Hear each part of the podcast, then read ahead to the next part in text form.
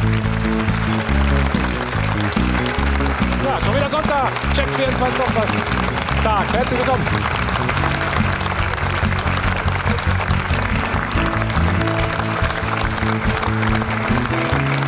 Länderspielwoche. Heute Abend EM-Qualifikation in Estland. Und am Mittwoch, da war schon viel Schönes dabei. Die jungen Wilden haben uns viel Freude bereitet. Mit viel Tempo und viel Spielwitz. Überragend dabei. Serge Gnabry, wir sehen hier im Bild. Auch er wird heute Abend wieder zaubern. Aber war das Ganze notgedrungen, weil es viele Verletzte gab? Oder wie viel Tempo steckt wirklich in dem Umbruch? Fragen wir ihn doch mal. Er war Trainer in Leipzig, in Stuttgart und zuletzt bei Brøndby Kopenhagen. Herzlich willkommen, Alexander Torninger. Moin, Alex.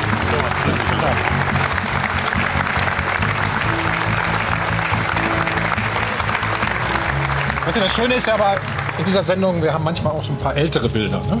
Ich habe schon gedacht, ältere Menschen.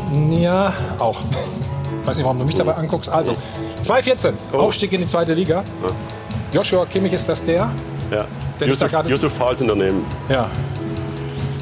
Er wird ja viel gehypt im Moment. Es wird viel um ihn gesprochen. Er spricht viel. Ist dir das zu viel oder, oder muss er da ein bisschen aufpassen? Ja, ich habe mit ihm telefoniert in den letzten Tagen und habe Was ihm auch gesagt? gesagt, er ist natürlich einer, er hat eine Meinung, ja. Alle wollen Typen, alle wollen Typen mit Kanten auch. Er zeigt jetzt mal Kanten und dann kriegt er immer mal wieder eine mit aus, dem, aus einer Diskussion raus, die er gar nicht anstößt. Ich finde, was er sagt, hat, hat Hand und Fuß. Er ist, ähm, er ist ein guter Junge, deswegen finde ich es gut. Aber er muss definitiv von der, von der Quantität her aufpassen, was er sagt. Also, von bei ihm läuft Menge. auf, ja, auf jeden Fall läuft es bei ihm prima, kann man nicht Ja. meckern, zum fußballerisch. Bei seinen Mannschaftskollegen, da sieht das ganz anders aus. Sie haben es mitbekommen, die Diskussion um Thomas Müller. Immer öfter sein Platz auf der Bank und nicht auf dem Spielfeld. Und wir fragen natürlich, sieht das nach Abschied aus? Oder wie sieht seine Zukunft überhaupt aus? Wo könnte er eventuell hingehen? Und dem jetzt auch nicht so gut hier, den Trainer von Borussia Dortmund. Schauen Sie mal, Lucien Favre, die haben sich den Start ganz anders vorgestellt. Mit viel mehr Punkten. Was läuft schief beim BVB oder was machen die anderen momentan besser? Auch dazu haben wir zwei Fachleute eingeladen. Der eine hat jahrelang bei Borussia Dortmund gespielt. Der andere ist der Jahrhunderttrainer vom SC Freiburg. Hier sind Volker Finke und Jürgen Kohler.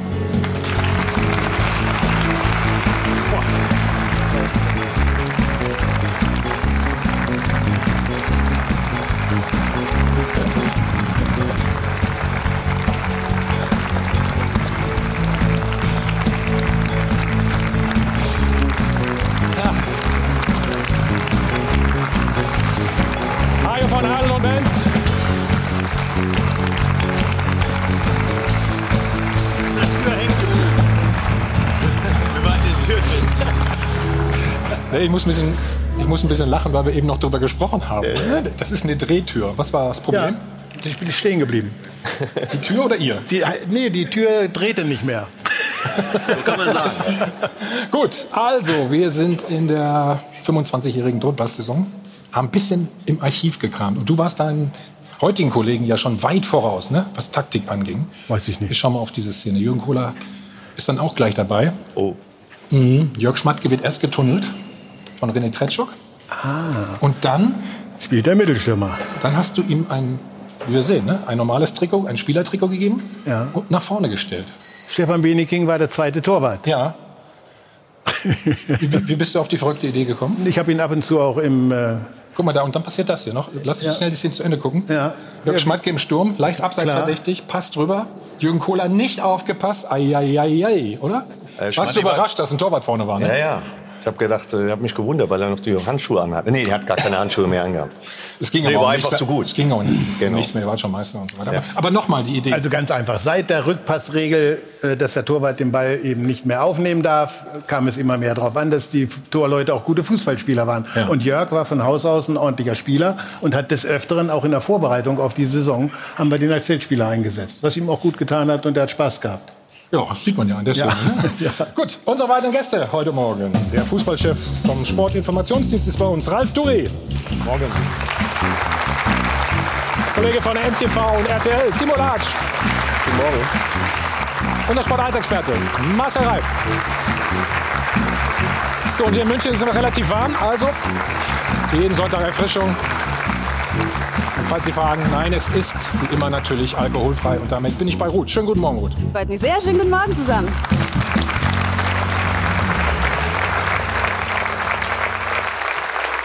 Man kann ja tatsächlich fast ein bisschen wehmütig werden beim Gedanken an unsere Weltmeister 2014.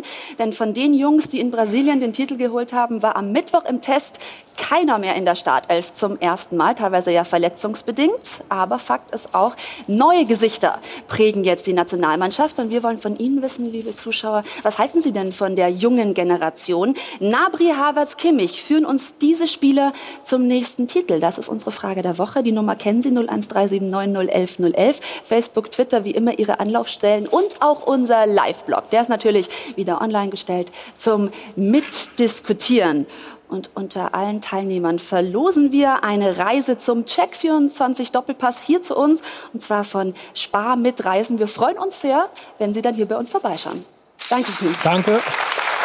Das Testspiel gegen Argentinien stand zunächst unter keinen guten Stern. Es hagelte verletzungsbedingte Absagen. Fast ein Dutzend Spieler fielen aus und der Bundestrainer musste die Jungen aufstellen. Dementsprechend war die Erwartungshaltung eher mäßig. Aber dann passierte etwas Überraschendes.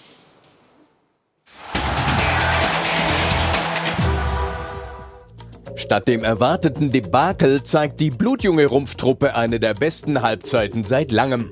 Hat Löw aus der Not eine Tugend gemacht? Oder wurde er zu seinem Glück gezwungen? Vielleicht beides, doch das hohe Tempo seines Teams hat jedenfalls Eindruck hinterlassen. Ich glaube, in der ersten Halbzeit hatten wir eine Ballbesitzzeit pro Spieler von 0,97 Sekunden. Das ist jetzt so gut wie noch nie gegeben. Ne? Ballannahme, Abspiel 0,97 Sekunden. Ein Gesicht des neuen Tempofußballs Serge Gnabry, zehn Tore in elf Länderspielen und neuer gesetzter Liebling des Chefs. So wie er sich im letzten Dreivierteljahr, Jahr bei uns gezeigt hat, muss er auf dem Platz stehen, wenn er fit ist. Auf dem Platz stand auch Emre Can. Das neue defensive Bollwerk macht eine Rückkehr von Hummels unwahrscheinlicher. Von daher war er mit seiner Leistung sehr zufrieden gegen so einen starken Gegner. Es war eine seiner besten Leistungen in der Nationalmannschaft. Sehr auffällig gegen Argentinien Kai Havertz, einer aus der Generation, schnell, spielstark, ehrgeizig. Das sind alles äh, Top-Jungs, die sehr motiviert und hungrig sind und äh, auch gerade das ist halt entscheidend, dass sie den Hunger auf Erfolg haben. Erfolgshunger hin, Tempo-Fußball her. Bei Löw muss man damit rechnen, dass es auch wieder ein bisschen behäbiger im Mittelfeld werden kann, wenn die Verletzten zurückkommen. Eine Stammplatzgarantie bekommt Havertz jedenfalls nicht. Er ist noch sehr, sehr jung, er muss noch einiges lernen. Das trifft allerdings auf alle Beteiligten zu, wenn diese Mannschaft wieder Titel gewinnen will. Ob diese Mannschaft titelreif war, keine Ahnung. Wir auch nicht, aber wir haben eine Meinung. Dieses Team braucht junge, schnelle, hungrige Spieler. Der eingeleitete Umbruch muss konsequent durchgezogen werden. Marcel, kannst du dir das vorstellen, dass er konsequent durchgezogen wird? Was, was ist konsequent? Dass du, also Neuer ist zu alt. Das, das ist ja logisch. Neuer ist zu alt. Du musst alle Alten raus, alle weg. Nein, aber ich meine, das, es wird doch darum gehen, eine Mischung zu finden. Also zu sagen, dass wenn Groß zurückkommt, wird es behäbig. Okay, es, es, wird auch mal gegen Gegner kommen und in Spiele gehen, die vielleicht etwas ernstzunehmender sind als das letzte Woche. Das, das ist doch schön. Man kann sich über dieses Spiel freuen. Da ist vieles erste Halbzeit gut gelaufen. Aber was wollen wir? Wollen wir den, den Umbruch konsequent, wie du sagst? Das heißt also auf alle Fälle mit den Jungen und gucken, so in zwei, drei, vier Jahren haben wir die dann alle soweit. Oder du sagst, da steht aber eine EM vor der, vor der, vor der Nase. Das, das muss man sich schon mal klar machen, bevor man jetzt sagt, äh, Harvards muss eine Stammplatzgarantie haben. Also wenn ein 20-Jähriger, wenn du dem aufbürdest, dass er jetzt diese Nationalmannschaft ins, ins Morgenland führt, wäre der schlimmste Fehler. Was ist der Unterschied für dich zwischen Harvards und Nabri? Nabri äh, bekommt die Garantie. Also das ist, das ist auch ein ziemlich, äh, wie soll ich sagen, sehr sportlich optimistischer Satz von Herrn Löw. Also so wie du sagst, ich brauche Hummels und Müller und die brauche ich nie wieder. So umgekehrt finde ich es äh, übertrieben zu sagen, Gnabry hat eine Stammplatzgarantie. Mhm. Ich nehme auch nicht an, dass er das meint. Vielleicht ist er im Moment etwas begeistert von ihm. Aber der sollte man auch langsam machen mit Stammplatzgarantie. Hm. Volker, ist äh, Havertz noch nicht so weit? Also ich denke, um, um an das anzuschließen, ich denke, die Aufgabe des Bundestrainers, also Yogi muss das moderieren und muss es so genau. moderieren, dass tatsächlich eben auch das Stück Erfahrung, das Stück äh, routiniertere Spieler Das muss äh, dabei sein. Und äh, jetzt die Mischung zu finden, das ist sein Job. Äh, ich erinnere an den, äh, an den Confed Cup, der nicht so gute Auswirkungen hatte für das, was ein Jahr später passiert ist bei der WM. Weil da sind Hoffnungen geweckt worden bei vielen jungen Spielern, die sich auch schon so gesehen haben, dass sie vielleicht dazugehören. Und dann, als es darum ging, abzureisen, war es dann so, dass dann doch eben die Weltmeister von vier Jahren vorher waren dann die Eingesessenen, die ihr Feld verteidigt haben. Ich deute das nur an und will aber damit sagen, das zu moderieren, ja, ist die große Herausforderung und die Aufgabe von Yogi. Die hat aber jeder Trainer, zwischen eine Mischung zu finden, Ja. zwischen Erfahrung und, und jugendlichem Überschwang und zwischen Technikern und Kämpfern. Aber zu sagen, jetzt wir müssen es konsequent, um der Konsequenz willen, halte ich für Abenteuer. Wir sprechen aber auch nicht nur von zwölf Spielern, die es in Deutschland gibt, die, die auf Ja. Topniveau spielen können. Also wenn du, äh, du musst ja auch mal über Positionen dann sprechen, dann kommt irgendwann mal wieder Groß zurück und Groß wird sicherlich ein Fixstern sein in der, zumindest im nächsten Turnier noch. Man darf auch nicht vergessen, die, die, unsere Weltmeister, die haben fünf Turniere gebraucht, bis sie dann tatsächlich den ganz großen Step gemacht haben. Ja, und da dann jetzt auch schon davon zu sprechen, sind sie titelreif. So ein Turnier, das entwickelt sich immer und du kannst im Halbfinale raus oder im Viertelfinale, weil du halt eine, eine schlechte Auslosung hast. Also ich glaube, das geht in eine ganz, ganz gute Richtung. Und man, hat, man sieht einfach auch immer noch, wir haben einfach ein Riesenpotenzial, ein toller Spieler. Ich finde, der Kollege Havertz hat schon so ein Riesenpotenzial, dass der durchaus auch äh, die Chance mal erhalten sollte, mal einen längeren Zeitraum, auch wenn er groß zurückkommt, vielleicht an seiner Seite auch mal zu spielen. Ich glaube, das bringt ihn in seiner Entwicklung wahnsinnig voran. Und äh, ich glaube, dass es halt ein solches Ausnahmetalent, was es in Deutschland nicht so oft gegeben hat, den muss man jetzt auch bringen. Also ich bin der Überzeugung, dass man, Finde dass ich man nicht, ihn dass man so sofort jedes Ausnahmetalent, äh, ohne zu fragen, was, was für, wie er gerade eben performt. Ich finde ich find ihn nicht überragend jetzt im letzten Spiel gegen Argentinien. Er hat das Tor gemacht, ja, alles gut. Aber wir haben da, wir haben auch noch einen Goretzka in, in einer ähnlichen Position. Welche, auf welcher Position will Havertz überhaupt haben? Spielst du nach wie vor mit den drei Spitzen oder vielleicht auch mal nur mit zwei Spitzen? Also du kannst nicht nur sagen, schmeiß die Jungs rein und dann äh, performt er mal wieder nicht und dann sagt man, okay, jetzt nehmen wir mal wieder raus. Volker, du weißt es auch, äh, Jürgen auch, ja, einfach nur Spielereien raus, das geht nicht. Bei, allem, bei aller Fähigkeit zu moderieren, das geht nicht. Sondern du musst jetzt mal gucken, wie entwickelt er sich, dann gibst du ihm mal die Chance länger. Also die Qualität, die er jetzt bei Leverkusen ohne Zweifel im letzten Jahr gezeigt hat, ähm, die musst du nicht zwingend von einem Tag auf den anderen in die Nationalmannschaft auch bringen. Aber ich glaube, so ganz entscheidend, ob Harvard jetzt permanent spielt oder nicht, ist es eigentlich nicht, sondern der Gesamtweg, der jetzt gegangen worden ist, der ist, glaube ich, genau der richtige. Wir haben genau vor einem Jahr hier gesessen, am 13.10. Äh, im letzten Jahr. Da gab es dieses 0 zu 3 gegen die Niederlande, ähm, was dann so eigentlich Joachim Löw dazu bewegt hat, jetzt endlich diesen, diesen Umbruch zu vollziehen. Und seitdem geht's eben stetig bergauf. Natürlich immer noch mit Schönheitsfehlern, wie die zweite Halbzeit gegen Argentinien. Aber man äh, Stetig, stetig bergauf kann man auch nicht sagen. Ne? naja, also so die, die Gesamtbilanz. Das Holland-Spiel, Die Gesamtbilanz, man hat jetzt in, äh, in diesem Jahr nur ein Spiel verloren. Eben zu Hause gegen, gegen Holland vier Spiele gewonnen. Man schießt Tore, man sieht Tempo-Fußball. Es gibt äh, viele Chancen, die sich herausgearbeitet werden. Man Aber hat einen Nabri, der permanent trifft. Wenn man also der Weg ist richtig. Will, wenn man einen Spieler entwickeln will, dann muss man auch Spielern Fehler zugestehen. Und da finde ich einfach, ist es vollkommen egal, ob ein Spieler jung oder alt ist. So ein junger Spieler braucht auch Einsatzzeiten, damit er sich überhaupt entwickeln kann. Ne? Und ähm, deshalb glaube ich auch, muss man Egal, versuchen, gerade so junge Spieler wie Havertz, ich, ich, ich sehe den ja häufiger, weil ich auch mal ab und zu in Leverkusen ähm, mir das dann auch anschaue. Und da muss ich ganz einfach sagen, der Junge hat schon enormes Potenzial. Aber wenn ich dann immer sage, ich tue den mal rein, tue den mal raus, ist es für so einen Spieler auch äh, schwierig, sich auf internationaler Ebene durchzusetzen. Und darum geht's ja. Wir sprechen hier Havertz von der, aber ist eben auch 20. Das ist ein Unterschied zu Nabri, der ja, glaube ich, 24 ich ist. war auch 20 und war Stammspieler in der Nationalmannschaft. ja, okay, aber du bist ja auch U21. Du bist ja auch ein gewesen. Ausnahmespieler hast ja- gewesen. Nee, Das ist doch klar. Du ja auch, du ja auch. Nein, also, verstehst du was? Also ich glaube, du brauchst einfach das Vertrauen des Trainers und das ist jetzt mal egal, wenn ein Trainer von dir überzeugt ist, dann sagt ein Trainer, pass mal auf, dir gestehe ich auch viele Spiele zu, auch wenn du mal Spiele schlechter machst. Ähm, dann äh, äh, kann es auch mal sein, hat bei mir Klaus Schlappner auch gemacht, dann hat er mal gesagt, komm, hast im Moment eine schwächere Phase, nehme ich dich mal eins, zwei Spiele wieder raus und dann, ich, dann bringe ich dich wieder. Und ich glaube, dass das für einen jungen Spieler einfach wichtig ist, dass er dieses Vertrauen des Trainers spürt und dann natürlich auch über diese Einsatzzeiten in der Bundesliga und dann natürlich über internationale Geschichten sich weiterentwickeln kann. Ja, wenn ein ihr sagen würde, Havertz spielt immer, müsste ja ein Nee, anderer soll er ja nicht sagen. raus. Er soll sagen, der Havertz ist ein äh, Spieler, der, den man immer bringen kann und den man immer stellen kann. Aber das ist ja keine Stammplatzgarantie. Kein Das hat er Trainer ja auch gibt gemacht eine. Ja, ja Stammplatzgarantie. Es gibt keinen Trainer, der das macht. Ja? Sondern, aber du musst Spieler auch fordern und dann musst du auch fordern. Also fördern und fordern, das steht äh, in unmittelbaren Zusammenhang. Jürgen, jetzt musste er neue Spieler bringen, logischerweise, weil alle verletzt waren, mehr oder weniger. Äh, ist es für Toni Kroos vielleicht auch ganz gut? Wenn er mal ein bisschen Druck in Anführungsstrichen? Ah, ich glaube, Toni Kroos spürt, kein, nicht, oder? spürt, kein, äh, spürt keinen Druck. Ja, der ist schon so selbstbewusst, dass er weiß, dass er eine, dass er eine andere Funktion, also ich habe Jogi Löw nie drüber reden hören, dass er, äh, dass er Ballbesitzzeiten mal ähm, äh, bestimmt, also er sagt 0,97. Das war bisher kein Thema, weil die Nationalmannschaft... Erklär mir das nochmal, was 2000 0,97? Ja, jeder Spieler hat äh, 0,97 äh, Sekunden der Ball am Fuß, bis er weiterpasst wieder. Das war noch vor deiner Zeit. Wir haben Aber- drei aber- Sekunden ungefähr.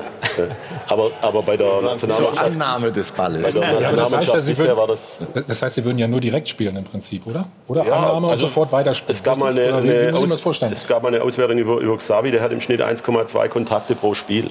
Ja, das ist so das, was du als, als Zentrumspieler brauchst. Du, du brauchst eigentlich nicht arg viel mehr. Aber die Nationalmannschaft bisher war sehr, sehr stark auf, auf Ballbesitz ausgelegt. Ja. Und da hast du auch mal, und jetzt geht es halt doch ein bisschen mehr auf Geschwindigkeit. Und das finde ich super. Ich glaube auch, das ist der Weg, äh, den, man ein, den man einschlagen muss, um Mannschaft. Wir sprechen ja nur über, über Titel und sagen, wenn Deutschland super spielt, werden sie Europameister. Nee, weil da gibt's Holland ist uns voraus ähm, äh, in, der, in, der, in der Zeit. Frankreich ist der amtierende Weltmeister. Spanien hat wieder eine tolle Mannschaft.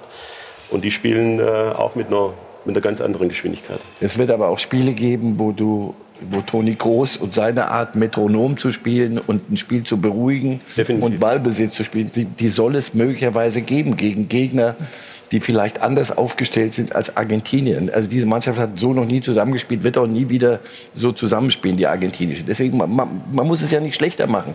Nur nicht in der Euphorie sagen, so jetzt müssen wir ab, jeder, der jetzt 9 0,98 Sekunden den Ball am Fuß hat, das geht nicht. Das Du hast ja vorhin das Richtige gesagt, die Mischung macht es einfach. Ja, also du brauchst den Mix einfach. Spieler, die den Spiele schnell machen können, die Situationen Ich wette mit dir, es wird zehn Situationen geben, wo Kai Havertz nach Groß gucken wird. Und es wird gut sein, wenn ein, ein, ein Stammesälterer da ist und sagt, ruhig Junge, ich, ich mach das schon. Du hast Leverkusen. Havertz die letzten Wochen ging's ging's nicht alles immer nur so. Warum auch? Weil alle auf ihn gucken und sagen, so Kai Havertz wird jetzt Bayer Leverkusen endlich zum Titelaspiranten äh, Aspiranten machen. Und du siehst, wie so ein 20-Jähriger ganz normal auch mal sagt, so Kinder, aber das kann ich doch nicht alleine lösen hier. Bei allem Talent. Deswegen, ich glaube wirklich, es ist die Mischung. Jetzt reden wir nur über solche Positionen. Sind wir in der Abwehr wirklich stark genug? Sind das Spieler, die sich auch Auf entwickeln Fall, werden auf internationales Niveau? Wenn nicht, dann siehe Holland, werden auch die Havertz und Gnabry und wer war der? Kimmich alleine werden sie das nicht lösen. Ja. Ich denke, tatsächlich ist es so, dass es überraschend ist, dass äh, Bundestrainer jetzt diese 0, und so weiter jetzt 9,7. ja Ich habe es mir genau gemerkt. über die Zeiten redet, weil das ist so ein bisschen kommt aus den Akademien Leipzig und äh, und Hoffenheim. Also ich war letzte Woche, es war ganz interessant bei der KIT in Karlsruhe. Wie viel Wissenschaft verträgt der Fußball? Es war spannend, interessant und ich habe mich äh, bin sehr gern da gewesen, war dann auch in der Diskussion und so weiter. Ich glaube, dass äh, zum Beispiel Ballbesitzfußball und kurze Ballbesitzzeiten pro Spieler schließen sich ja überhaupt nicht aus. Du kannst ja 20 Stationen auf Ballbesitz spielen und hast eine wunderbare kurze Ballbesitzzeit pro Spieler. Das heißt, diese 0,9 sonst was beziehen sich nicht darauf, wie schnell du vertikal äh, in den gegnerischen 16er kommst, sondern sie be- beziehen sich auf pro Spieler so und so viel Zeit am Ball verbracht durchschnittlich. Und ich denke, dass, dass äh, auch da wiederum gilt, die Mischung muss stimmen. Also es muss du musst Spieler dabei haben, die genau den Takt vorgeben können. Wann spielen wir auf Ballbesitz? Und wann machen wir im Umschnallspiel es blitzt so, so schnell wie es geht auch in die Tiefe? Aber Und passieren deswegen- da nicht mehr Fehler dann auch, Volker, wenn man so schnell spielt? Die passieren. Aber das ist ja ein weiterer Aspekt dieses, Ja, ne? dieses Genau. schnellen Spiels, dass du halt auch schneller den vertikalen Ball spielst, als es bisher die deutsche Nationalmannschaft gespielt Ja. hat. Bisher, wie ähnlich auch bei Pep Guardiola, wurde von Seite zu Seite verlagert und versucht, in eine 1 gegen 1 Situation zu kommen. Ja, jetzt versuchen sie schon auch durchs Zentrum, durch diese tiefe Läufe von Werner, von Ja, ja, Sané, ja, genau. ja, dass sie, dass die mit ins Spiel ähm, mit einbauen. Aber ich will noch mal ganz kurz anschließen. Ich finde auch, man dürfte jetzt nicht auch von der ersten Halbzeit ausgehend so tun, als wenn da jetzt die Zukunft generell so euphorisch gesehen werden kann. Argentinien hat mindestens die gleichen Anzahl von Absagen und äh, Ausfällen gehabt äh, wie die deutsche Mannschaft. Und äh, so dass auch eigentlich auf argentinischer Seite könnte diskutiert werden, dass wir mit der Mannschaft äh, in Deutschland 2-2 gespielt haben, ist doch zukunftsorientiert eigentlich ein gutes Zeichen. Also Ja, zweite Halbzeit war, haben, waren sie auch deutlich besser und, dann ich haben wir finde- auch Schwierigkeiten Ja, bekommen. und deswegen kann man, ja kann man die Diskussion über die Spiele auch ein bisschen runterfahren und es nicht so hochhängen. Ja, das zieht ja sich auch wie ein roter Faden eigentlich durch, die, durch diese ganze äh, letzte Zeit. Ähm, so positiv der Umbruch auch ist, dass du immer wieder Phasen hast, dass du hinterherläufst und die Kontrolle verlierst. Das war in der zweiten Halbzeit gegen Argentinien der Fall, das war gegen, gegen Holland der Fall. Und ich glaube, dass du da einfach eine gewisse Führungsachse brauchst, in der ein Toni Kroos natürlich einfach im Zentrum sein muss. Er ist einer der wenigen Spieler, die ein großes Turnier große Turni- Turniere gespielt haben und eben auch mal eins gewonnen hat. Und deswegen gerade, Löw hat ja gestern von Titelreife gesprochen bei der Pressekonferenz. Ich glaube, da ist ein Toni Groß im Mittelfeld einfach unverzichtbar, um dann eben vielleicht auch mal Tempo rauszunehmen, zu verlagern und ihm die Kontrolle zu behalten, was ja gegen die großen Gegner zuletzt immer ein Problem war. Frage ist Ja, ich halt nur, du hast, das hast ja in unterschiedlichen Zusammensetzungen auch Spiele gehabt, wo du in der zweiten Halbzeit eine Führung aus der Hand gegeben hast. Vor einem Jahr gegen Holland in Gelsenkirchen 0 äh, 2-0 geführt, 2-2 am Ende, das andere Spiel gegen Holland, was wir dann verloren haben. Da muss man sich natürlich schon die Frage stellen, woran liegt das? Dass die Mannschaft plötzlich auf das, was äh, wenn der Gegner vielleicht umstellt, wieso kann, kann die Mannschaft dann nicht reagieren? Also das ist schon auch, du hast ja vorher die Frage schon mal gestellt, in dieser Spielweise, da kenne ich mich ein, ein, ein bisschen aus, gegen den Ball halte ich es fürs Nonplusultra, mit dem Ball gibt es überhaupt keinen Dogmat, äh, Dogmatismus im Fußball. Aber da muss man schon auch sagen, dass, ähm, dass immer wenn du Geschwindigkeit reinbringst, die Fehleranfälligkeit steigt.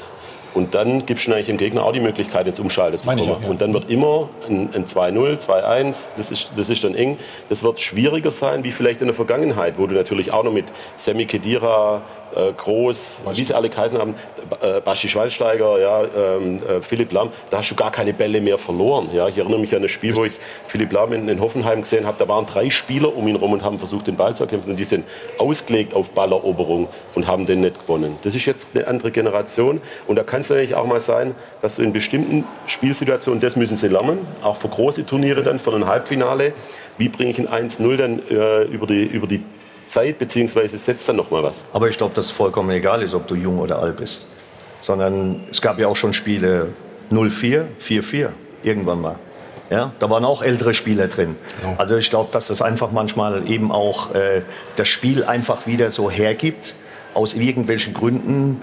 Das äh, Risiko ist halt- Das Risiko ist halt einfach da, ja. Das ist klar. Das ist aber- höher, Jürgen. Das ist höher in der Spielweise, wie wenn du nur auf Ballbesitz spielst. Weil du, Aber die Chance, die Chance, selber zum Erfolg zu kommen, ist auch höher. Natürlich. Und dazwischen die Balance zu finden und Spieler zu haben, die das spüren auf dem Platz. Was mache ich jetzt? Riskiere ich einen Platz, einen, einen Pass? Ist der zu riskant oder ist der richtig? Das ist, sind dann die Großen. Und das, das verlange ich, ich noch nicht von einem 20-Jährigen. Ich bin verknallt in den Harvard. Wenn ich dem zugucke, der macht Dinge in, in, in, in unter Druck und, und mit, dem, mit einem strategischen Blick und einem Gefühl fürs Spiel. Aber ich verlange von dem noch nicht, dass er unsere Statistik da. Ich glaube, das verlangen wir auch nicht. so- so ich glaube, das mit den 0,97 äh, Sekunden, ich glaube, das ist auch so ein bisschen Selbstlob von Löw, hatte Ja, ich ja. den Eindruck. Guck mal, was ich hingekriegt habe. Das ganze Ballbesitzgeschiebe, wir sind jetzt so schnell geworden unter meiner Führung. Bravo. Das ist ein bisschen iro- ironisch gerade gewesen. Ne? Ja. Also gleich reden wir noch über die Rolle von äh, Joshua Kimmich. Über die Defensive müssen wir auch noch sprechen. Also, was kann da besser werden? Dann schalten wir noch nach Tallinn. Jochen Schutzki ist vor Ort. Ich kann Ihnen jetzt schon mal verraten, das Wetter ist nicht so gut. Also das Spiel kann nur besser werden. Bis gleich.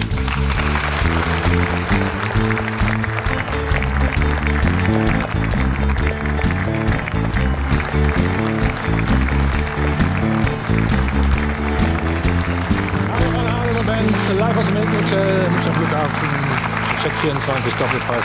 Wir sind immer noch beim Thema Nationalmannschaft. Heute Abend das EM-Qualifikationsspiel in Estland. Und ein bisschen Sorgen macht uns die Defensive. Ruth, du hast bestimmt eine Idee, wie wir das noch mal lösen könnten. Oder? Na, zumindest äh, kann ich auf Mats Hummels noch mal zu sprechen Ja, kommen, der ja trotz der vielen Absagen nicht von Jogi Löw berücksichtigt wurde, obwohl er ja nach wie vor mit einer Rückkehr zur Nationalmannschaft liebäugelt. Und dann hat er sich in Dortmund gesagt, na, wenn die Jungs schon um die Ecke sind, dann schaue ich mal vorbei. Das Ganze wurde von einem DFB-Fotografen nämlich an festgehalten. Auf alle Fälle hat es die Mannschaft auch getwittert. Und ein Fan hat das Ganze wie folgt beschrieben und gesagt, wenn der Yogi halt nicht anruft, dann lädt er sich eben einfach selbst ein. Da gehört er halt aber auch hin.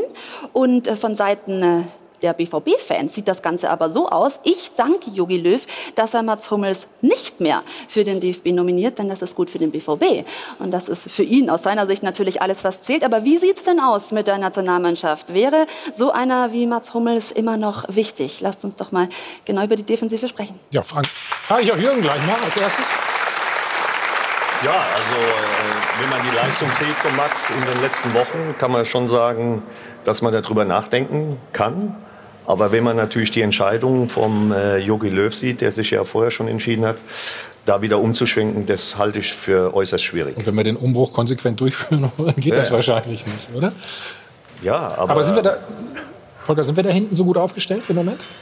Ja, Also ich, ich will einfach mal so einen Satz sagen, der für die Diskussion über solche Sachen, glaube ich, tatsächlich wichtig ist. Es spielen also nicht immer die elf besten Spieler, sondern es spielen die elf, die am besten zusammen spielen und zusammenpassen.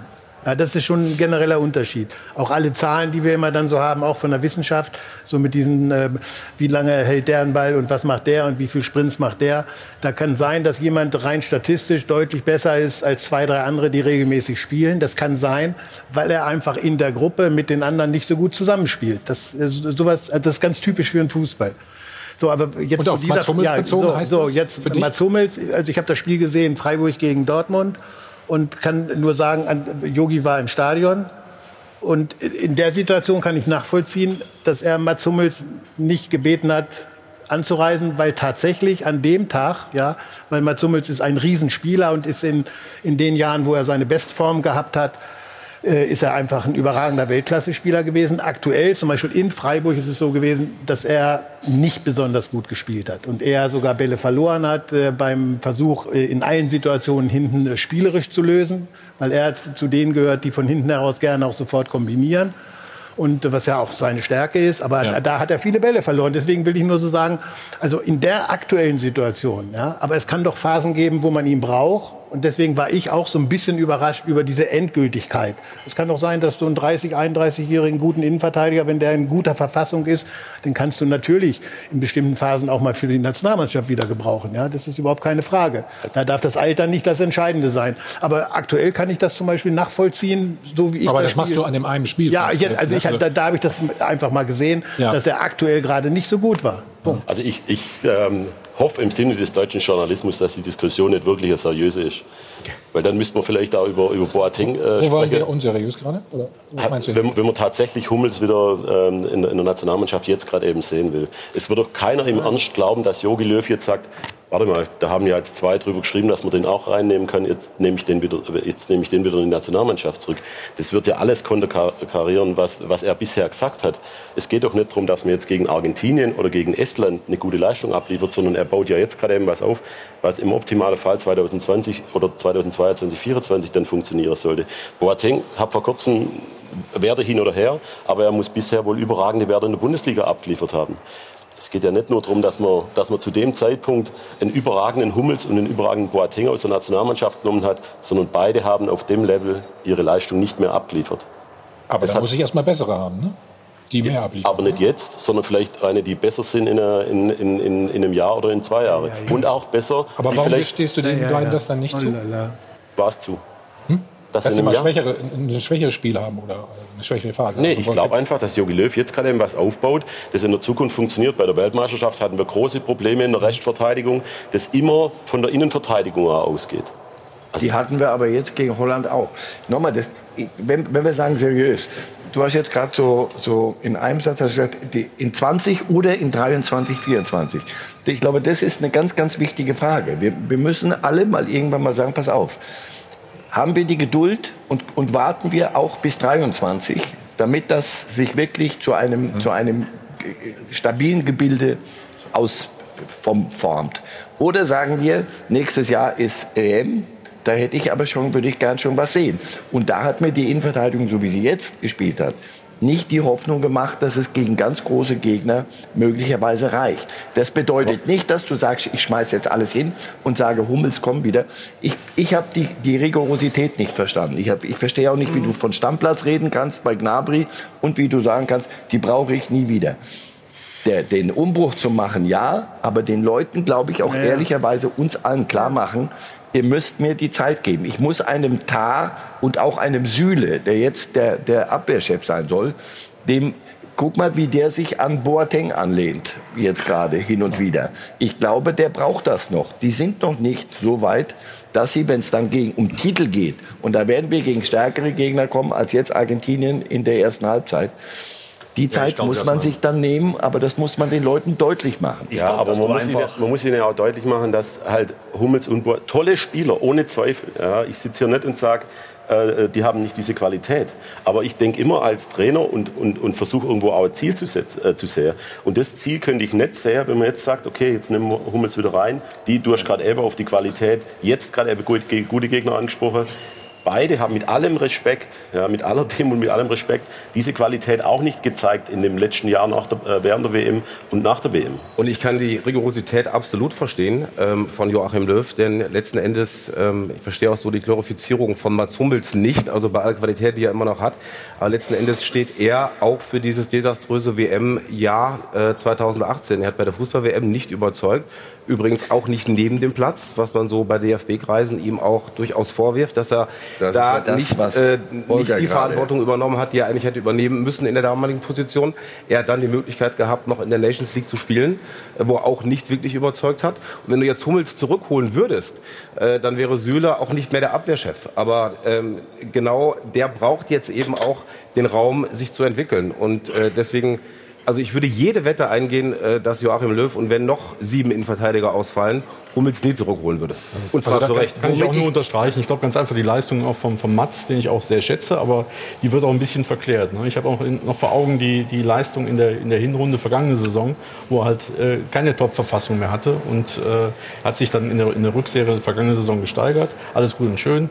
Ist jetzt auch ein fester Bestandteil der, der Dortmunder Mannschaft, aber es ist nicht der überragende äh, Mats Hummels, den wir halt aus 2014 zum Beispiel noch kennen. Also ja, aber ich glaube, das entscheidende Kriterium muss doch immer die Leistung sein. Wenn ein Spieler wir müssen außer Kraft setzen, dann ist mir das vollkommen wurscht, ob der 50, ist- ne 50 ist ein bisschen zu hart, aber ob der 30 ist. Wolltest du- Nein, wolltest du- auch wolltest du wieder anfangen, oder Nee, nee, wir zwei können Nee. auch spielen. Nein, nein. Nee, da ist das vollkommen ehrlich, weil ähm, mit äh, Neuaufbau bin ich d'accord. Und wenn ein Trainer sagt, er hat sich so entschieden, ist es natürlich schwierig für den Trainer wieder zurückzurudern, wenn man das so ausschließlich macht. Äh, Ich hätte das vielleicht ein bisschen anders formuliert, aber das ist äh, mein, äh, meine persönliche Meinung. Aber entscheidend ist, und es sollte auch immer sein, ob ein Spieler eine gute Leistung bringt oder eine schlechte Leistung. Aber es ist ein Unterschied, ob er diese gute Leistung bei der Nationalmannschaft bringt oder nicht, oder im Ja, Verein. der spielt ja auch international, der spielt gegen Barcelona. Das, Alex, Ja, das kannst du, du kannst das ja gar Du nicht kannst so. aber nicht sagen, von, von Länderspielpause zu Länderspielpause, jetzt lasse ich ihn wieder spielen und dann bringt Nee, er vielleicht nee, die Leistung ich nicht hab- und dann wieder raus. Das Nein, ich habe jetzt gesagt, das, das Entscheidende muss ja das Leistungskriterium eigentlich sein. aber das kannst du meiner Meinung nach bei Mats Hummels nicht machen, weil du kannst ihn dann nicht sagen, jetzt hat er mal drei schwächere Wochen bei Dortmund gehabt und jetzt setze ich ihn mal auf die Bank oder bringe ihn nicht. Das ist äh, im, im ja, gesamten Teamgefüge. Süle hat auch nicht über, überragend gespielt. Ja, aber es, Äh, es wird sich die jetzt anderen haben auch rausbilden. nicht immer überragend gespielt. Mit, Mittwoch war zum Beispiel auch du nicht kennst so, dich da auch so besser aus stabil. innerhalb von der Mannschaft. Aber du hast jetzt Spieler wie, wie Jo Kimmich. Ähm, äh, Groß bleibt dabei, Süle irgendwann mal, Neuer ist dabei. Die werden auch dieses, dieses Gerippe in Bezug auf, auf Führungsqualität bilden müssen. Das kannst du nicht, wenn du, wenn du Mats Hummels mal wieder dabei hast und dann mal wieder raus. Das ist die zweite Kategorie. Das, natürlich ist das, ist das der Punkt. Äh, Müller, Boateng, Hummels, sie können sich noch so viel Mühe geben, zu sagen, ähm, ich, wir lassen die Jungs machen. Aber natürlich sind das Alpha-Tiere, die, wenn, sie, die, wenn sie da sind, natürlich eine bestimmte Rolle, aus, aus der gar nicht die Hooligans aus das Immer schon. Immer schon. Marcel, das ist ein gut. Ist, ist, ist, da sind wir wieder. Und schalten direkt zu Jochen Stutzki. Jochen in Tallinn. Hallo, moin. Schöne Grüße aus Tallinn. Sag mal, wir haben gerade über die Hierarchie in der Nationalmannschaft gesprochen. Wer sind denn jetzt die Leader? Wen siehst du da? Äh, es ist natürlich ganz klar, dass es immer noch äh, Lieder gibt, die auch von der WM 2018 übrig sind. Und ich habe eure Diskussion gerade äh, ja, gespannt zugehört und muss sagen, da waren so viele Dinge dabei, bei denen man ansetzen kann. Aber aktuell ist der Stand natürlich der, dass Manuel Neuer als Kapitän sowieso per se vom Amt her schon der Leader sein muss. Joshua Kimmich, der strebt so ein bisschen nach Philipp Lahm, nicht nur was seine Position angeht, Rechtsverteidiger bzw. Sechser, was er ja lieber spielt, um da ein bisschen mehr Macht auszuüben, auch auf dem Platz. Er hat ein, ein großes Ego, ist aber ein super sympathischer Kerl, der das Ganze auch leiten kann und leiten will und der immer einen Anspruch hat, alles zu geben. Deswegen für mich auch ein absoluter Leader. Toni Groß, der zwar jetzt nicht mit dabei ist, aber grundsätzlich auch eine große Rolle ausübt und ausfüllt in der Nationalmannschaft, ist genauso ein Leader. Und dann haben wir schon das Grundgerüst. Die drei sind diejenigen, die den Kopf der Mannschaft bilden, sowohl auf dem Platz, weil ja Kimmich und Groß ja eine Stammplatzgarantie haben, als auch abseits des Platzes. Marco Reus vielleicht noch dazu. Du hast gerade ein bisschen geschluckt, äh, als Jochen gesagt hat, äh, mit dem Ego bei. Ein Ego ist für mich negativ. Also das war für mich ein Uhu, weil, weil äh, Jo wird, wird alles tun, nur nichts aus, Eigen, aus, aus Eigennutz. Alles, alle Maßnahmen, die Jo trifft, und da kann ich wirklich besser drüber sprechen als, als ähm, jeder hier und auch äh, der junge Mann hier am, am, am Mikro. Ähm, er wird alles tun, um eine Mannschaft zu verbessern. Guckt er noch her? Auch wenn er nicht herguckt, er hört dich zumindest. Das ist ja wurscht. Also, wird alles tun, um eine Mannschaft besser, wird alles tun, um eine Mannschaft besser zu machen. Er macht nichts aus einem, aus einem egoistischen Antrieb raus, gut auszusehen oder ähm, selber eine gewisse Position zu haben, sondern nur, weil er, weil er es hasst, Spiele zu verlieren. Hm. Okay, trotzdem, war es für dich überraschend, dass er Kapitän war? Jochen meldet sich, Thomas. Jochen, ja, okay. Dann warst du überrascht. Äh, also ich möchte es noch einordnen. Also ich habe nicht gesagt, dass er äh, ein Egoist ist, sondern dass er aufgrund seines Egos schon ein äh, Führungsspieler ist. Und Ego kann man in dem Sinn auch positiv meinen. Ich schätze Joshua Kimmich extrem, äh, wollte da auch gar keine Gegenposition einnehmen. Aber ich finde, zu einer gewissen Führungsrolle gehört auch ein ausgeprägtes Ego, um eben voranzugehen und äh, andere Spieler an sich selbst auch anlehnen zu lassen und wachsen zu lassen. Und dieses Ego hat äh, Joshua Kimmich und das ist im positivsten Sinn gemeint gemeint. Ja, und dann sag uns noch was äh, zu heute Abend. Bundestrainer hat ja gesagt, äh, Gündogan wird auf jeden Fall spielen, Reus wahrscheinlich, Werner. Ja, davon können wir ausgehen. Äh, es ist aber auch gut so, denn das ist so ein bisschen das, was ich an äh, Joachim Löw kritisiere, abseits dessen, was ihr gerade schon besprochen habt. Er gibt für mich zu schnell und zu viele Standplatzgarantien raus und es ist für mich äh, nicht äh, einsehbar und äh, auch total schade, dass Spieler wie Ilkay Gündoğan oder auch ein Havertz, der jetzt gespielt hat und spielen wird, äh, dass die nur dann ihre Chance kriegen, wenn halt manche Spieler fehlen. Es muss in meinen Augen so aufgestellt werden, dass die aktuell beste Mannschaft auf dem Platz steht und dann dürfen große Namen auch nicht äh, dafür sorgen, dass es eine Stammplatzgarantie gibt. Bei Joachim Löw ist ein bisschen der Fall so, dass man von elf Spielern eigentlich sieben vorher schon selbst aufstellen kann, weil die ja quasi eine Garantie kriegen. Und äh, das darf in meinen Augen nicht sein. Und so kommen Spieler wie Gündoğan, wie auch Havertz, wie auch Brandt oder im Tor ist es ja das Gleiche mit Ter Stegen irgendwie zu kurz. Und wenn ich so ein Spieler wäre, der zur Nationalmannschaft fährt und äh, weiß, ich stehe in der zweiten Reihe, ich habe gar keine reelle Chance auf meinen Stammplatz, dann hätte ich irgendwann weniger Lust. Jochen, vielen Dank und Grüße nach Tallinn. Teilst du seinen Eindruck?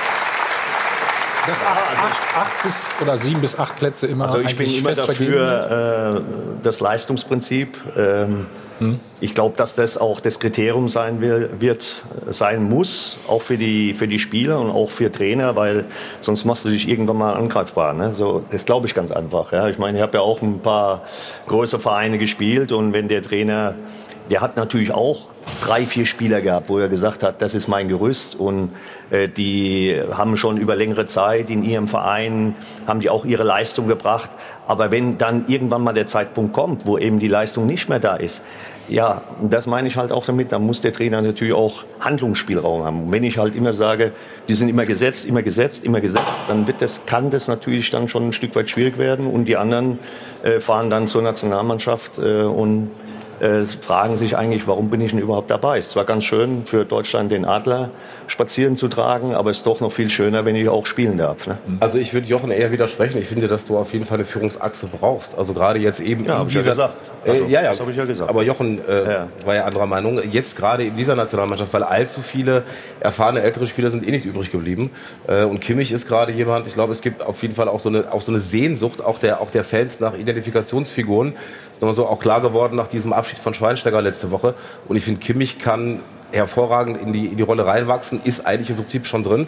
Ich glaube, es hat ihm gut getan, auch dass er Mannschaftskapitän war äh, gegen Argentinien. Das ist so ein kleines Zeichen. Ja, das Vielleicht tut aber jedem gut, das kann ich auch Vielleicht wäre das auch für die, für die Zukunft ganz gut. Und vielleicht kann noch mal nichts so ein, so, ein paar, so ein paar Daten. Ich habe noch mal eben in unsere, in unsere Datenbank geguckt. Also Kimmich hat die besten Zweikampfwerte in dem Spiel gehabt. Äh, Die meisten äh, äh, Pässe von ihm sind angekommen. Äh, Und er hat letzten Endes, ich finde, diese, diese Rolle, diese Sechserposition hervorragend ausgefüllt. Und ich muss sagen, was mir besonders gefallen hat, wenn ich das ergänzen darf, äh, dass er halt auch so ein Aggressivleader war. Er hat sich dann auch mit einigen Argentiniern richtig angelegt, da hat äh, äh, sowohl er hat ausgeteilt, hat auch einstecken müssen und hat die Mannschaft damit äh, mitgerissen. Das hat mich tatsächlich an den Basti erinnert. Also das äh, fand ich äh, ganz außergewöhnlich. Ich würde gerne einen Aspekt reinbringen, den ich persönlich für wichtig finde. Und zwar hat sich der Fußball verändert in den letzten 20 Jahren, so stark verändert, dass auch die Hierarchien, von denen wir immer reden und von denen auch als Projektionsfläche immer viele träumen, dass, äh, dass äh, wir bei der deutschen Nationalmannschaft beobachten konnten, dass Ballack der letzte hierarchisch angeordnete Chef innerhalb der Mannschaft war als Kapitän. Und dann kam Philipp Lahm. Und Dann wurde Philipp- er abgesägt, Pass auf, genau, und ja. Philipp Lahm kann ich, ja, ja, aber nur von Philipp. pass auf, pass auf, Philipp Hab ich nicht Lahm gesagt. Hat eingeführt in der deutschen Nationalmannschaft äh, tatsächlich die flache Hierarchie. Und die hat nicht Jogi Löw eingeführt, sondern Lahm. Lahm hat alle mitgenommen sozusagen, die in der Kabine gesch- äh, wirklich auch in dem Fall auch als Typen selber sich eingebracht haben. Und wir hatten sieben, acht sogenannte Führungsspieler. Und das ist diese flache Hierarchie, die auch dem Fußball, wie er sich entwickelt hat, entspricht. Der Fußball ist viel, viel mehr die Bearbeitung des Gegners in Räumen als Gruppe. Das ist es nicht mehr der Spielmacher, der Zehner, der Chef der Abwehr. Ne, es ist jetzt ganz einfach ein, ein, ein Gruppenfußball geworden. Pressing ist immer wir. Pressing ist nie ich mache das. Es ist immer nur die Gruppe, die funktioniert. Ja? Und deswegen ist die flache Hierarchie meiner Ansicht nach auch hat sich positiv ausgezahlt für die Entwicklung unserer Nationalmannschaft. Und jetzt fangen wir plötzlich wieder an. Philipp Lahm ist, ist schon ne, vor Russland äh, längst nicht mehr dabei gewesen. Das heißt, hat die letzte WM nicht mehr gespielt. Die Hierarchien haben sich verändert. Ich glaube sogar, es war vielleicht sogar unklar, wie die Hierarchie ist. Das kann ja sein mit Ja. dem, was vor Russland passiert ist. Und deswegen glaube ich, dass es ein bisschen, ich, ich finde es schade, dass wir jetzt darüber diskutieren, ob Kimmich der, der, der sozusagen der Post-Ballack-Kapitän der Zukunft ist, halte ich äh, für schade, weil ich finde, wir sollten anstreben, eine flache Hierarchien, dass möglichst viele sich einbringen und dass das so auch innerhalb der Nationalmannschaft geregelt wird. Aber das tun sie auch. Und auch ähm, äh, Jo Kimmich ist ja auch die Generation äh, Nabri. Ja? Dann kommt Timo Werner ein bisschen äh, drunter noch. Aber die kennen sich so auch ein bisschen aus der jungen Nationalmannschaften. Also ich glaube, es geht da nicht darum, einen, einen, einen Ballack-Ersatz zu erschaffen, was auch Jo Kimmich gar nicht ist, sondern Jo nimmt, nimmt Leute mit. Er hasst es nur, wenn Leute ihn daran hindern, dass er erfolgreich ist. Ja, und da legt er sich dann mit, äh, mit, mit Aber mit du hast trotzdem am. Anfang der Sendung ja gesagt, ein bisschen so ab und zu mal. Nein, ich habe es mir gemeint in, in Richtung, äh, auf welches Pferd er gleich draufspringt. Also die, Also- die, die Aussage, ähm, ob Müller jetzt spielen sollte oder nicht, ja, da muss man sich Ist eigentlich nicht seine dazu äußern, Baustelle, meinst du, in dem Sinne? Ja, als, als Trainer, du weißt es auch, äh, Jürgen, du weißt es auch, du, äh, er sieht es natürlich als Einzelspieler und sagt, ich stelle mich vor meinen, vor meinen Spieler, aber ich als Trainer habe vielleicht nachher das Problem, dass, dass das jetzt zum Beispiel äh, Coutinho hört ja, und, und der äh, interpretiert es vielleicht so, dass Müller wieder öfter spielen soll. Vielleicht spielen Coutinho wieder weniger. Ja, und dann hast du ein Pro Problem in der Moderation innerhalb der Mannschaft. Und da sollte er sich vielleicht das eine oder andere Mal einfach.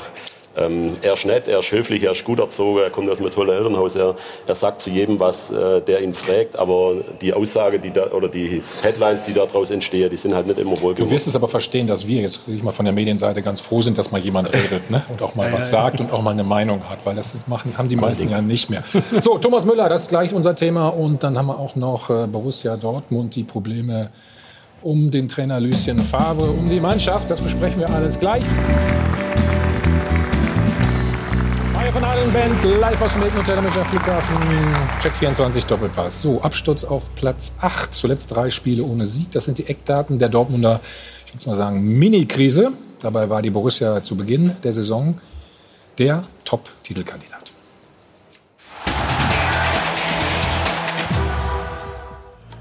Keiner weiß wie oder warum, aber es ist Fakt. Die Borussia geriet außer Takt. Haben sich Trainer Favre und die Schwarz-Gelben etwa blenden lassen von eigenen Gala-Vorstellungen? Zu Beginn des Herbstes sind sie jedenfalls ganz schön düster geworden, die Erfolgsaussichten. Vor einem echten Hammerprogramm in der Liga drei Unentschieden in Folge dabei immer eine eigene Führung verspielt. Klar, dass da auch der Trainer auf den Prüfstand gestellt und eventuelle Aufstellungsfehler diskutiert werden, dass plötzlich über mögliche Nachfolger spekuliert wird und die Frage auftaucht, inwieweit Favre genug Rückendeckung genießt. Zumindest vom Zeitpunkt her unglücklich der Auftritt von Clubboss Watzke, der im Rahmen einer Buchvorstellung nicht etwa Favre kritisierte, aber Kulttrainer Klopp übermäßig preiste und schmeichelte. Jürgen macht sich ja einfach und haut einfach ab. ja, und lässt mich hier mit dem ganzen Scheiß alleine. Natürlich weckt der ganze Scheiß Assoziationen mit der momentanen Situation. Und egal wie der Schweizer Trainer die Lobhudelei für Klopp empfindet, so etwas schwächt die Position von Favre zusätzlich.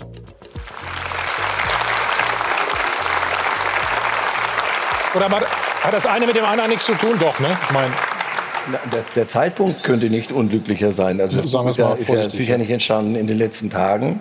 Aber ähm, dass das jetzt seitenweise in, in großen Lettern ähm, die, die Club-Elogen kommen, die ja zum Teil, also auch, wo ich denke, mein lieber Schwan, also der, der ist ja damals nicht dort weggegangen, auch worden, äh, weil, man, weil man sich gelangweilt hat, sondern weil man am Ende einer Reise war. Und aber jetzt wird, wird so vieles so glorifiziert, dass du denkst, um Himmels Willen, das kann nicht wahr sein.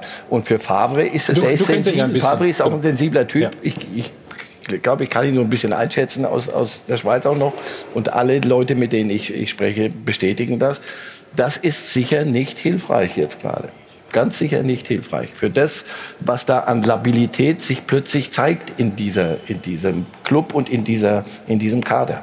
Wie würdet ihr es empfinden? Ja. Oder wie Also ich findet möchte- ihr es, sagen wir es mal so? Ich möchte nicht sagen tödlich, aber, aber für, für einen Trainer, der ganz genau selber weiß, dieses Jahr gilt es auch. Ich habe ihn letztes Jahr noch in Schutz genommen und ich, wir haben es gerade eben diskutiert. Die, die äh, Neuzugänge sind fantastisch. Ja, von vornherein mal die Transfers waren fantastisch. Da hilft dir das natürlich 0,0. Kann mir das auch vorstellen, aber Herr Watzke ist ein wesentlich größerer Medienprofi. Er weiß, was er da sagt in so einer Besprechung, auch wenn es natürlich ein bisschen locker ist. Aber für Lucien Favre ist es, ist es schwierig, weil man guckt natürlich, wo kann man beim Trainer dann ansetzen, weil es nicht funktioniert. Du hast gesagt, du hast sie gesehen in, in, in Freiburg auch. Ähm, du kannst es besser bewerten, aber das, äh, das ist eine Aussage, die, die verschafft dir eine, eine schlaflose Nacht, definitiv.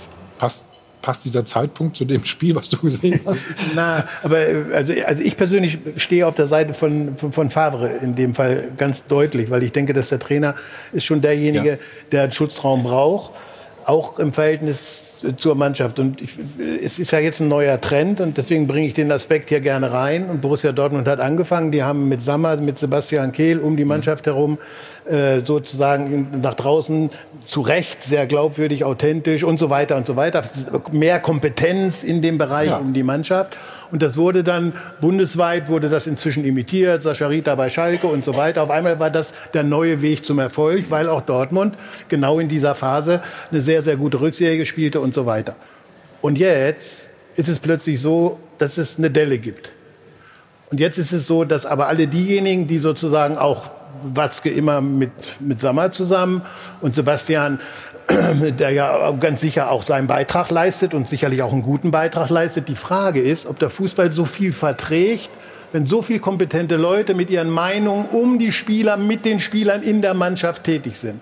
Also ich gehöre nicht zu denen, die sagen, nur der Trainer das ganz heißt- alleine. Aber es kann einen Trainer schwächen, wenn wir eine Entwicklung haben hin zu noch mehr Sachkompetenz um die Trainer herum, weil die Mannschaftsführung mit den letzten Entscheidungen, wer spielt, wer nicht spielt, wie gespielt wird, ist da gibt es keine absolute Wahrheit und da gibt es immer wieder Fachleute. Wenn du zum Beispiel jetzt bei Bayern München einsteigen würdest als äh, Mitarbeiter um die Mannschaft äh, und du würdest Einzelgespräche mit den Spielern führen, kann sein, dass das für Kovac auch nicht gut wäre. Weil du, alle wissen, du warst früher ein sehr guter Spieler, genau wenn Jürgen sowas machen würde. Ja? Und deswegen glaube ich, dass man diesen Aspekt mit beachten sollte, wenn es um die Diskussion Position des Trainers in Dortmund geht. Wir müssen aufpassen im Fußball ein bisschen, das gilt für alle Trainer, dass um uns herum nicht ein Gerüst gebaut wird, wo wir irgendwann selber gar nicht mehr wissen, wie man weiterklettern kann. Ja, und das kann in Dortmund eine Rolle spielen. Ich habe, wie gesagt, ich habe die Mannschaft nicht gut gesehen in Freiburg. Weder im Offensivspiel noch in der Defensive war es rund. Man hat sich nicht immer gegenseitig unterstützt, sondern war nicht aggressiv in Zweikämpfen.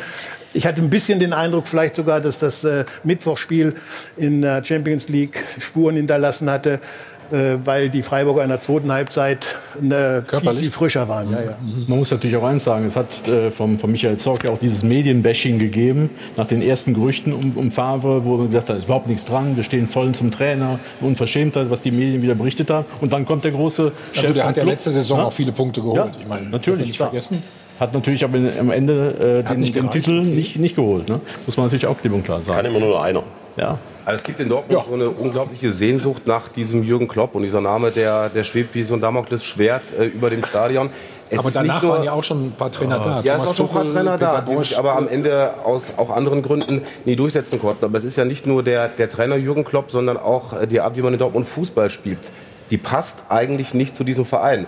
Im letzten Jahr war man erfolgreich in der Hinrunde, hat der Erfolg sehr viel übertüncht, aber wenn du mit Dortmundern sprichst, dann sagen die immer, wir brauchen Fußball, wo, wo es knallt, ja, wo es kracht, mit viel Aggressivität, wo die ganze Südtribüne mitgenommen werden muss. Heavy Metal Fußball hat Jürgen Klopp mal gesagt und Lucien Favre ist vielleicht eher so, äh, der spielt eher so klassische Musik. Ja, und es passt eigentlich nicht zu diesem Verein. Nur, nur ähm, und viele, viele Dortmunder warten quasi nur darauf, dass das Klopp zu, äh, Gut, zurückkommt. Und ganz kurz noch zu dieser Lesereise die hat sicherlich zu einem sehr ungünstigen Zeitpunkt stattgefunden. Der Klopffußball war irgendwann aber auch mal entschlüsselt. Also so ist es jetzt nicht. Die, die waren nicht zum Spaß auf Platz 18 irgendwann ja, mal, ja, ja, weil sie, weil sie, weil sie Spitzenklub. Das wird noch vergessen. Ja, ja. Bei allem Respekt wie Hannover sie kurz und klein gespielt haben mit dieser Art Fußball. Also natürlich musste sich das weiterentwickeln. Deswegen ist, also ich, ich verstehe Watzke zum Beispiel nicht, der hört sich ja gern reden, aber so, so, eine, so eine Buchvorstellung mit Klopp dem dran, wo du den aber wirklich zum, zum Messias äh, hoch, hoch sterilisierst und, und kein Wort, wo du sagst, aber damit eins klar ist, das war damals tolle Zeit, heute sind wir hier ja. und heute müssen wir diese Dinge. Nichts. Also die Unterstützung für Favre hält sich in überschaubaren, nach außen, in überschaubaren Grenzen. Und ihr habt selber gekickt. Ich äh, bin ziemlich sicher, Spieler haben ein sehr gutes, mögen vieles nicht begreifen, aber die, ein Gespür dafür ist unser. Hat er uns angesprochen und sagt, Spieler, Nein. hast du, hast du genau, ja, das, ja, du, musst, du musst mal zuhören. Was sagt, ja, ja, ja, ja.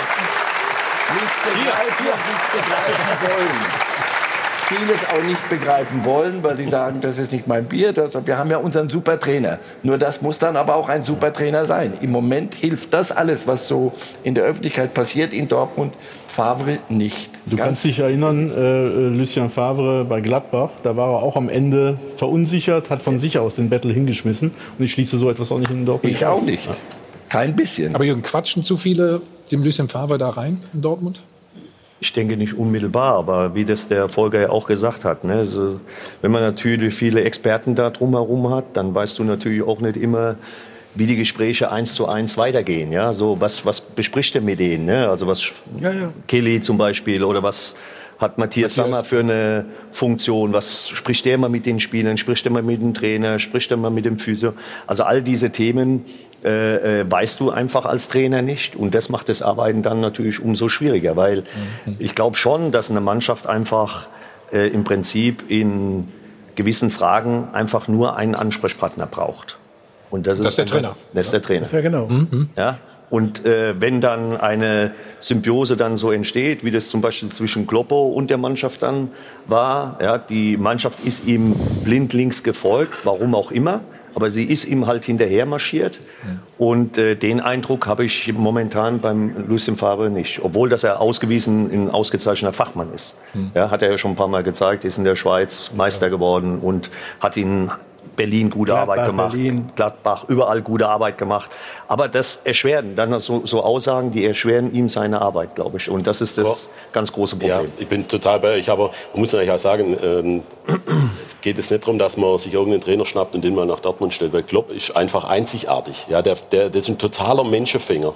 Und dass das, ähm, viele Trainer haben unterschiedliche Qualitäten. Das wisst ihr auch. Dazu muss nicht immer diese menschliche Ebene ähm, äh, gehören, aber sie ist natürlich ein wesentlicher Aspekt. Aber du kannst auch nicht verlangen von jedem, dass er nur über diese, nur über diese Schiene kommt. Ich sage jetzt nicht, dass Klopp nur über diese, über diese Schiene kommen ist, aber es war schon ein wesentlicher Aspekt, dass du immer das Gefühl hast, diese Spieler machen auch was, um, um dem Trainer etwas recht zu machen. Ja. Ich glaube, dass Favre ganz andere Fähigkeiten hat, ganz andere Qualitäten. Und da kommt es eigentlich darauf an, wie folgt die Mannschaft diesen Qualitäten. Nicht wie, funkt, wie folgt die Mannschaft den, den, den Menschenfängerqualitäten. Du weißt nicht, was, was ist mit Jaden, äh, Jadon Sancho gerade eben. So aus der Entfernung raus, ohne jedes Spiel gesehen zu haben, ist er nicht auf dem gleichen Niveau wie letztes Jahr. Dann wird schon darüber diskutiert, ob er den, wann er den nächsten Step macht. Und so gibt es ja Genau. einige Spieler. Du Das hast einen sagt man, Hazard, Dortmund, sagt man in Dortmund auch. Der ist gedanklich schon. ja, Du hast einen Hazard, der bisher glaub, ich, noch keine ja. große Rolle spielt. Du hast einen, einen Brandt, du hast einen Schulz, der verletzt war. Tolle, tolle Transfers, aber die bisher so gefühlt noch nicht so richtig greifen. Aber ich kann verlangen, dass diejenigen, die einen Trainer einstellen, dass sie sich ein relativ realistisches Bild von diesem Trainer machen. Und wenn mir jemand sagt, Fink, äh, äh, Favre hat auch nur im Ansatz irgendetwas von, von Klopp 2.0, das ist Wahnsinn. Wenn ich, dann, wenn ich das erwarte, dass der draußen dreimal einen Flickflack macht, auf der, das, das wirft, wirft man ihm ja zumindest ähm, hinter vorgehaltener Hand vor, dass er zu wenig motiviert im Spiel, dass er zu wenig zu wenig Emotionen, zu wenig Emotion zeigt. Aber das ist natürlich auch das, im das Dortmund war ein bisschen immer- gefragt, ne? oder, oder allgemein im Ruhrpott, egal ich ja, Bochum, egal wo wenn, du wenn bist. Ja. aber Die Leute hole, mögen das ich, einfach. Ne? Es wird ruhig, Ja. es, es wird verkopft, mal vielleicht zu viel, weiß ich nicht. Nur wenn ich ihn hole, muss ich wissen, er wird jeden Spieler besser machen, aber er wird draußen auf der, auf der, auf der, in seiner Zone wird er nicht das Äffchen spielen. Fehlt vielleicht auch dieser, dieser, dieser Titel, den, den Klopp dann halt irgendwann auch mal geholt hat, damit du ihm dann auch glaubst. Ja? In der letztes Jahr bis Nach, zum letzten nach ein paar Jahren Spieltag- Anlauf. Muss man auch fairerweise Ja, aber sagen. von Anfang an natürlich, das ist für den Fan auch einfacher zu verstehen. Wie Klopp draußen agiert, ist für den Fan einfacher zu verstehen. Ja, ich habe ja. letztes Mal gesagt, als ich bei, bei Bayern, äh, da war ich am Tag davor, Bayern gegen Hannover, grottenschlechtes Spiel. Und dann ist ein Fan hinter mir gesessen, dann sagt er, ähm, es hat geregnet und, und Kovac hat eine Mütze aufgehabt. Dann sagt er, ja klar, mit so einer Mütze kannst du eigentlich nicht erfolgreich sein. Ja, also das ist schwer, da einen Kontakt herzustellen. Und bei Klopp Ja, ist ganz klar, wenn er außen Sag, so sag doch dasteht erst und so... wie, die, wie die Mütze aussah. Vielleicht sah die wirklich komisch aus. Das war eine Adidas-Mütze. Achso, ja gut. Also dann geht's. Aber ich glaube, Nike ich oder weiß, Puma hätte die gleiche Qualität. Ja, Ja, ja. und, und Klopp ist, ist da was ganz anderes. Wenn jetzt, wenn jetzt Favre im letzten Jahr, am letzten Spieltag nicht erst die Meisterschaft versaut, aber er hätte sie noch gewinnen können. Wenn er die gewonnen hätte, dann hätte jeder auch, dann wäre jedem auch klar war, mit dieser Art und Weise kannst du Meisterschaften gewinnen und Titel gewinnen. Das hat er halt bis jetzt noch nicht. Ja, dieses Grundvertrauen fehlt so ein bisschen. Ich finde aber auch, wenn wir über gute Zugänge oder Neuzugänge reden vor der Saison, klar, aber ich äh, hätte mich gefreut, wenn sie vielleicht noch einen Stoßstürmer irgendwo geholt hätten.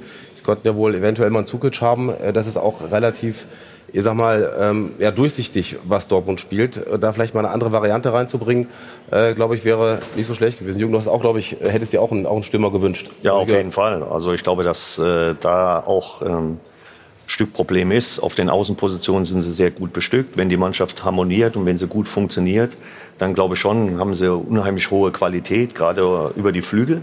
Aber wo halt ein großes Problem ist, äh, nach meiner Meinung, ist es halt einfach zentral. Ähm, und das ist nun mal das Salz in der Suppe, dass du die entscheidenden Dinge dann einfach mal knipst, ja, und dann eben auch mal mit so einem 2-1 oder 1-0, mit so einem dreckigen Sieg auch mal nach Hause fährst. Also dann lass Das uns doch mal, ähm, wir sind ja gerade bei den Trainern sozusagen, oder waren Ja. bei Lucien Favre. Es sind die Neuen auf der Trainerbank, die im Moment die Liga rocken. Wer hätte schon gedacht, Gladbach auf 1, ne? Wolfsburg auf 2 und dann gibt es noch den dienstältesten Trainer, der mischt mit Freiburg ganz oben mit.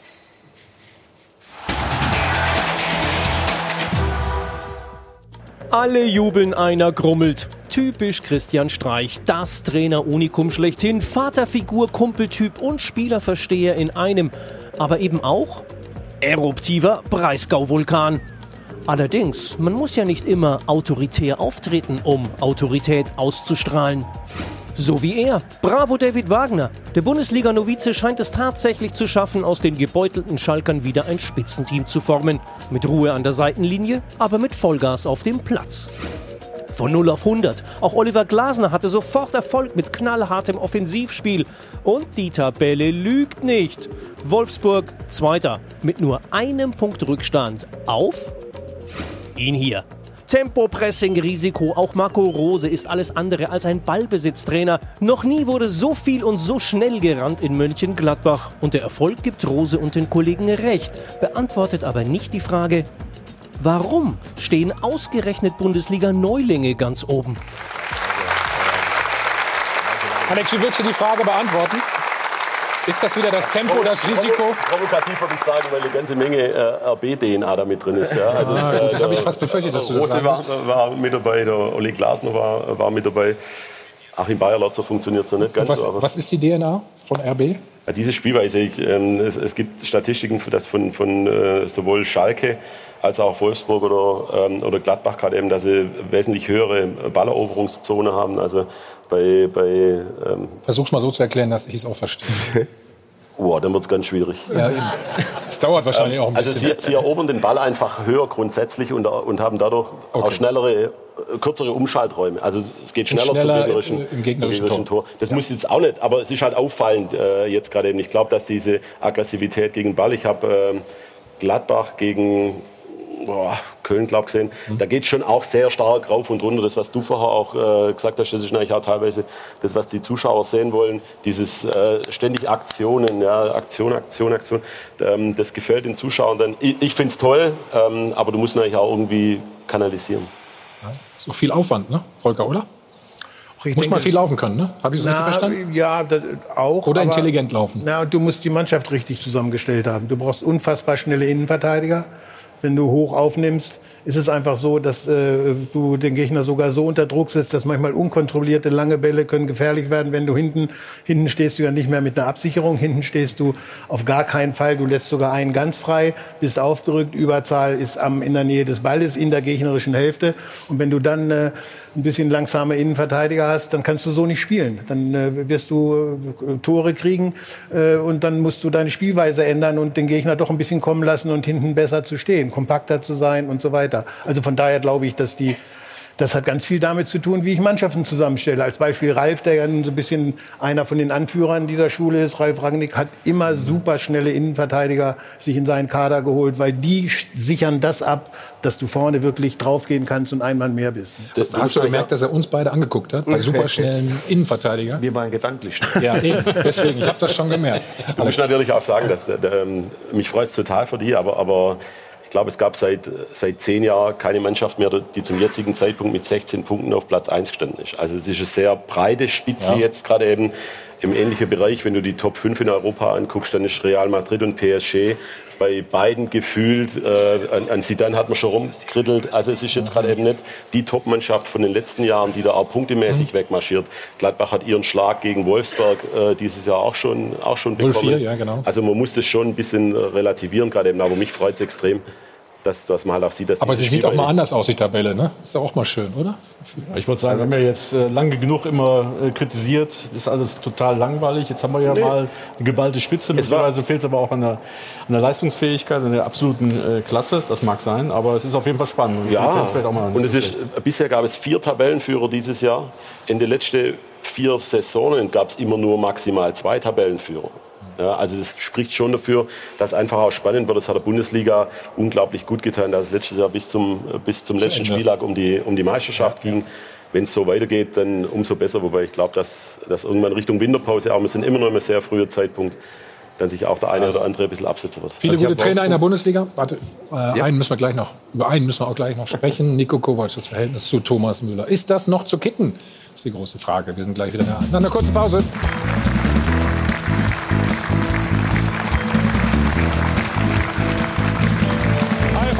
Moment, live aus dem Mittelhotel am Münchner Flughafen beim Check 24 Doppelpass. So, Thomas Müller ist ja im Prinzip eine Frohnatur.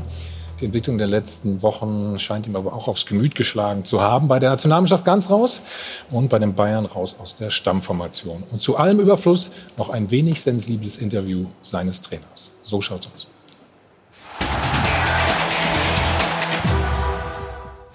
Müller spielt immer.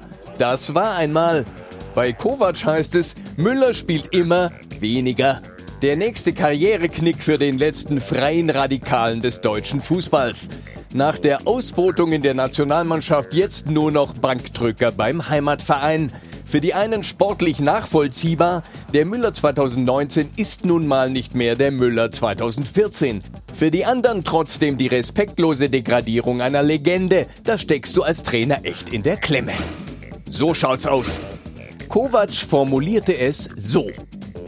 Wenn Not am Mann sein sollte, wird er mit Sicherheit auch seine Minuten bekommen. Das kann man freundlicher sagen und das muss man geschickter sagen. Der erfolgreiche Bayern-Trainer und Double-Gewinner Kovac beweist hier, dass er in puncto Psychologie und Wortwahl noch deutlich Luft nach oben hat. Und eins ist klar, dieses Interview verzeiht Müller-Kovac nie. So schaut's aus. Müller will jetzt weg. Vielleicht. Wie auch immer, es geht leider nicht. Müller ist der Letzte in diesem Kader, der den Begriff Mir san mir unfallfrei aussprechen kann. Außer ihm aber ein Österreicher Gütenät. Müller ist der letzte Bayer, die letzte eingeborene Identifikationsfigur, der letzte echte Sympathieträger. Ja, außer ihm. Aber wenn in diesem Verein, der das Wort Bayern im Namen trägt, bayerische Tradition noch irgendeine Rolle spielen soll, darf Müller den Club nicht verlassen. Ihr müsst ihn nicht spielen lassen, aber festketten und zur Not ans Bett binden. Es gilt, Müller bleibt für immer. So schaut's aus. Glaubst du das? Er bleibt für immer? Ja, schwer Oder was zu würdest du ihm raten, sagen wir es mal so? Einen Ratschlag, glaube ich, braucht er von mir nicht. Aber ich denke schon, dass ihm äh, es ihn zu gewissen Überlegungen bringt. Also ich glaube, dass er, wenn er die Freigaben be bekommen sollte von Bayern München im Winter, glaube ich, den Verein wechseln wird. Jetzt im Winter meinst du schon? Glaube ich. Also wenn Bayern ihm die Freigabe gibt. Ich glaube, dass er von sich aus das so machen würde. Als, als was soll er immer bleiben? Darum geht es doch. In welcher als, Fu- als, Rolle, als ne? Stammspieler, nein, weil sie Coutinho geholt haben. Das ist die, die gleiche Position, eine andere Art Spiel. Aber wenn, wenn Kovac Coutinho nicht durchgängig spielen lässt, kriegt Kovac große Probleme, weil sie haben es, das werden sie, wird, wird Rummenigge nicht noch einmal äh, Durchgehen lassen, einmal durchgehen lassen. Also, das heißt, es gibt keinen Stammplatz für Thomas Müller. Das muss er wissen. Das weiß er auch. Das hat er auch jetzt verstanden. Diese Äußerung war unglücklich. Sie war aber für, auf das Spiel gemünzt. Sie war gar nicht so gemeint. Nur sie war auch zum falschen Zeitpunkt und ähm, ist entsprechend dann auch ähm, kommuniziert worden an, an alle. Deswegen, es gibt für ihn diese Falle und aus der muss er raus. Das, äh, als Identifikationsfigur gern und wenn er sich als Maskottchen des Clubs sieht, auf lange Jahre, was er vielleicht auch sein wird, später ein Maskottchen, uh, respektloses Wort, aber als, als, als Figur in diesem Club, ja. Nur wenn es jetzt darum geht, die Mannschaft spielt, ist er, kommt er von der Bank in der Regel. Aber dazu hat er klar Stellung bezogen. Marcel, wir schauen noch mal auf das Zitat. Ähm, Das will er eben nicht. Also nur Danach, Maskottchen da oder wie gibt du es nur eine Lösung, da bin ich bei Jürgen. Guck hier, wenn, wenn das Trainerteam mich in Zukunft nur noch in der Rolle des Ersatzspielers sieht, muss ich mir meine Gedanken machen. Dafür bin ich einfach zu ehrlich. Völlig legitim. Ja, das meine ich ja damit, Völlig ne, dass er dann legitim. im Winter, also Aber wenn er damit nicht zufrieden ist, dann wird er im Winter, wenn, wenn ihm Bayern München diese Freigabe erteilen würde, dann glaube ich, wird der Thomas auch als Galionsfigur von Bayern München und Urbayer, sage ich mal, wird er, glaube ich, die Option ziehen und den Verein verlassen. Bastian Schweinsteiger hat es ja auch mal gemacht, ne? Also, Ja, aber zum Ende seiner Karriere, also als er schon ein bisschen weiter war, ich kann mir irgendwie nicht vorstellen, Mit dass 30 Müller bist du ja heute schon verlässt. fertig bei Er dem- ist, bei dem Tempo, Er ist ich doch sehr, sehr verwurzelt hier.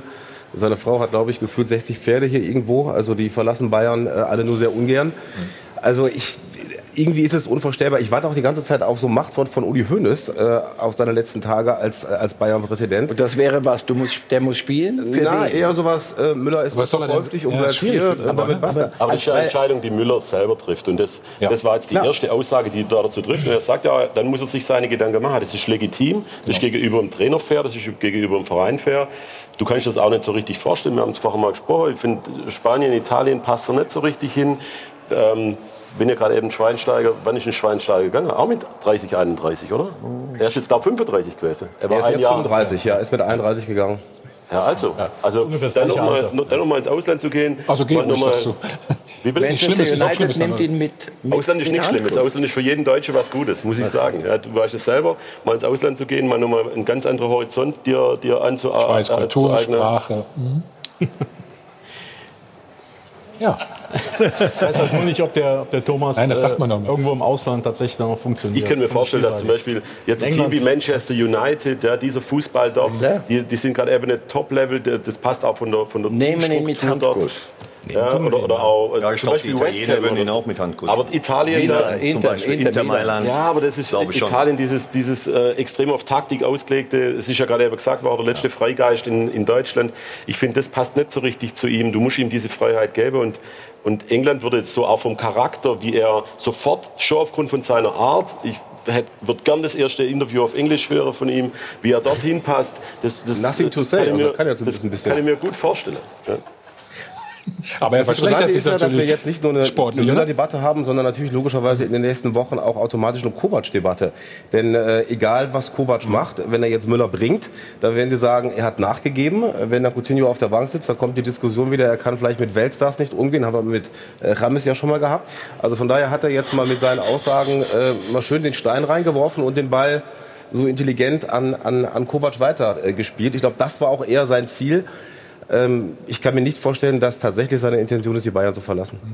Volker, du hast gerade so Ja, gemacht. Äh, also ich finde, es ist tatsächlich ein, ein Thema, was bei einer Mannschaft, die einen Anspruch hat, Champions League so, äh, möglichst weit vorne zu sein, gehört es dazu, dass, äh, sag mal, zu den Zeiten, zu den besten Karrierezeiten, sie einfach auch äh, nicht nur eine gute Ausstrahlung, sondern Woche für Woche gute Leistung gebracht haben. Und irgendwann gibt's Madellen, Höhen und Tiefen.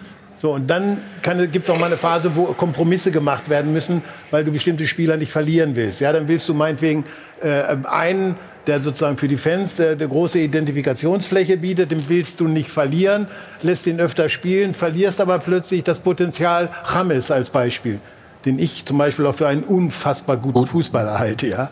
Und äh, auch der dann nicht regelmäßig spielt und der sich auch seine Gedanken macht. Und ähnlich ist es jetzt wieder. Coutinho ist da, der würde sich seine Gedanken machen, wenn er zu viel auf der Bank sitzt. Und, äh, die aber was Position- heißt das für Thomas Müller? ja, das heißt für Thomas Müller, meiner Ansicht nach, dass er selber, und der ist klug genug und braucht keine Ratschläge von mir, ich glaube, dass er das genau richtig beobachtet, was da passiert, um für sich dann die Entscheidung zu fällen. Da muss er mit klarkommen, weil die Außenpositionen, die mit äh, Kohlmann, finde ich, und äh, Gnabry gut besetzt sind, das ist nicht sein Ding, da, da, da spielt er noch unter Wert. Der muss schon die, die Räume haben, in die, die er sich selber aussucht, ein bisschen mit, ja, Mhm. im Zentrum. Dann ist er unglaublich gefährlich, kann er sein. Er hat ja so ein, jahrelang so eine Nase gehabt für, Instinkt, diesen, ja. für diesen Raum, genau. Und deswegen, ich glaube, dass er dann das selber entscheiden Frage haben wir in unserem Live-Voting auch gestellt, ist das Verhältnis noch zu Kitten? Verzeiht ein Spieler seinem Trainer so eine Aussage?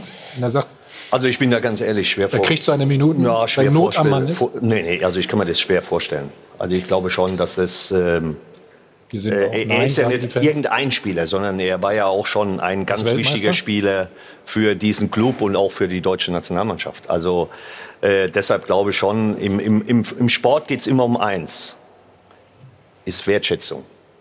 Und ich glaube, wenn du dann so eine Aussage liest, ähm, könnte ich mir schon vorstellen, dass das ein Spieler mit seiner Klasse und mit, seinem, mit seiner Reputation auch äh, innerhalb Deutschlands und auch weltweit, glaube ich, dann schon äh, ein Stück weit äh, ja, nagt und auch äh, er da vielleicht nicht mehr so bereit ist, ähm, da alles dafür zu tun, damit der Verein oder vielleicht äh, jemand anders da auch äh, erfolgreich sein kann. Das glaube ich ganz einfach. Ist das nicht Leistung? Als, als Spieler sich gesehen. Hammond? So eine Aussage? Ja. Nochmal, ich bin überzeugt davon, was Gehst du dann Kovac- für den Trainer durchs Feuer? Für den Verein wahrscheinlich noch, aber für den Trainer? Wie? Nochmal, die, diese Aussage, wenn du sie wirklich nüchtern betrachtest und, und fair betrachtest jetzt. Also der wurde vor dem Spiel gefragt, Müller sitzt auf der Bank. Darauf sagt er, wenn wir Not, wenn er noch gesagt hätte, wenn wir- und das junger Mann, das bezieht sich nur auf dieses Spiel.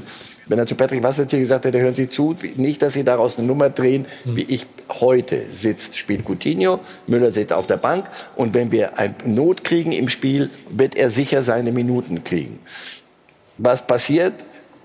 der geht in die Kabine nach dem Spiel, macht sein Handy an und ich bin schon überzeugt davon, dass ihm etwa 100 Leute gesagt haben, weißt du eigentlich, was dein Trainer heute gesagt hat. Und selbst wenn Müller die Situation nüchtern einschätzt, also Coutinho ist im Moment gesetzt, das wird im Moment schwer für mich.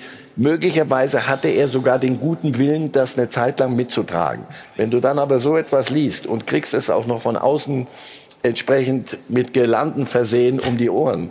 Ich glaube, dass das so weh tut, dass das sehr, sehr schwer ist, sich da wieder wiederzufinden. In diesem, Also ich habe ja gerade leistungshemmend gefragt, aber gut, eigentlich sind seine Daten ja nicht schlecht. Ne? Ja, ich habe mal auf die Daten äh, geblickt und ähm, war schon verwundert, dass sein letztes Bundesligator 16 Spiele schon zurückliegt. Also das war im März äh, 2019 beim 6 zu 0 gegen Wolfsburg. Das ist tatsächlich eine ganze Weile, hört sich aber alles negativer an, als es ähm, wirklich ist. Denn er hat ja schon in der Champions League getroffen gegen Roter Stern Belgrad. Da wurde er erst in der 83. Minute eingewechselt. Er hat auch jetzt schon vier Assists auf dem Konto, obwohl er ja doch deutlich häufiger eingewechselt wird, als in der Startelf steht. Und wir erinnern uns auch, dass er eigentlich in seiner gesamten Karriere immer mindestens auf 25 Scorerpunkte kam. Also nach wie vor ist er schon äh, mannschaftstauglich und hängt sich rein. Und dann gibt es natürlich diverse ja, Nostalgiker in Bayern, die dann sagen, Mensch, Müller ist ja mehr oder weniger die letzte große Identifikationsfigur. Das habe ich hier auch im Tweet, ihn gehen zu lassen, wäre ähnlich fahrlässig wie seinerzeit Schweinsteiger. So wird man dann langsam zur, zum Söldnertrupp aller Premier League Team XY. Wobei ich interessant finde, dass darauf geantwortet wurde, hm, Söldnertruppe. Und der Tweet ist wirklich nicht aus den 90ern. Ja, man muss natürlich dann schon auch weitergehen, mal alle äh, Nostalgie beiseite gestellt. Wie seht ihr die Leistung von Thomas Müller? Ist er über seinen Zenit hinaus?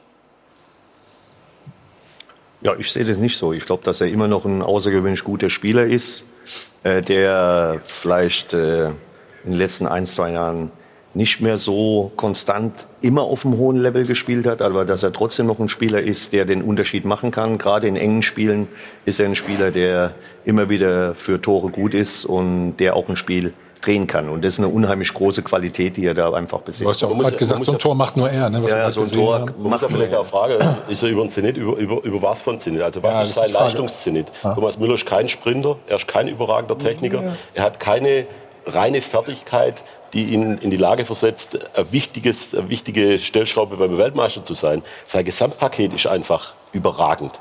Und das kommt vielleicht auch nur zustande, wenn du ihm wieder diese Freiheit gibst, dass er bestimmte Dinge entscheiden kann, die für einen Trainer und für Mitspieler nicht nachvollziehbar sind auf dem Platz. Wenn Kovac sich das aussuchen könnte, würde er sagen, lass es doch so, wie es ist. Ich, kann- ich habe einen unfassbar wichtigen Spieler, den ich immer reinbringen kann. Klar. Ja. Das ist eine Seite. Hat er auch Zweite gesagt. Seite, was sagt, was sagt Müller dazu? Ich will aber von Aber Anfang dann, an Marcel, spielen. musst du es als Trainer aber auch moderiert bekommen. Das ist ja das, was ein Ottmar Hitzfeld oder ein Jupp Heynckes immer super bei den Bayern hinbekommen haben, dass sie eben auch die Spieler, sag mal, 11 bis 22 bei Laune halten konnten, äh, dass sie Einsatzzeiten bekommen haben. Und für mich war eigentlich äh, nicht die Aussage von Kovac vor dem Spiel, die würde ich ähnlich äh, beurteilen wie du, das war alles ein bisschen unglücklich, sondern der Fakt, dass er gar nicht gespielt hat. Ja, ähm, es war klar, äh, es gab dieses 7 zu 2 in Tottenham mit einem überragenden Lewandowski, mit Coutinho. Warum er dann nicht Müller gebracht hat, der vorher vier, fünf Spiele nicht gemacht hat, der auch nicht zur Nationalmannschaft kommt, den hätte man wunderbar gegen Hoffenheim bringen können. Und dann kannst du so einen Spieler auch bei Laune Alex, halten. beh- behalt den Gedanken. Wir müssen einen Spot schnell machen. Dann sind wir wieder da. Geht gleich weiter.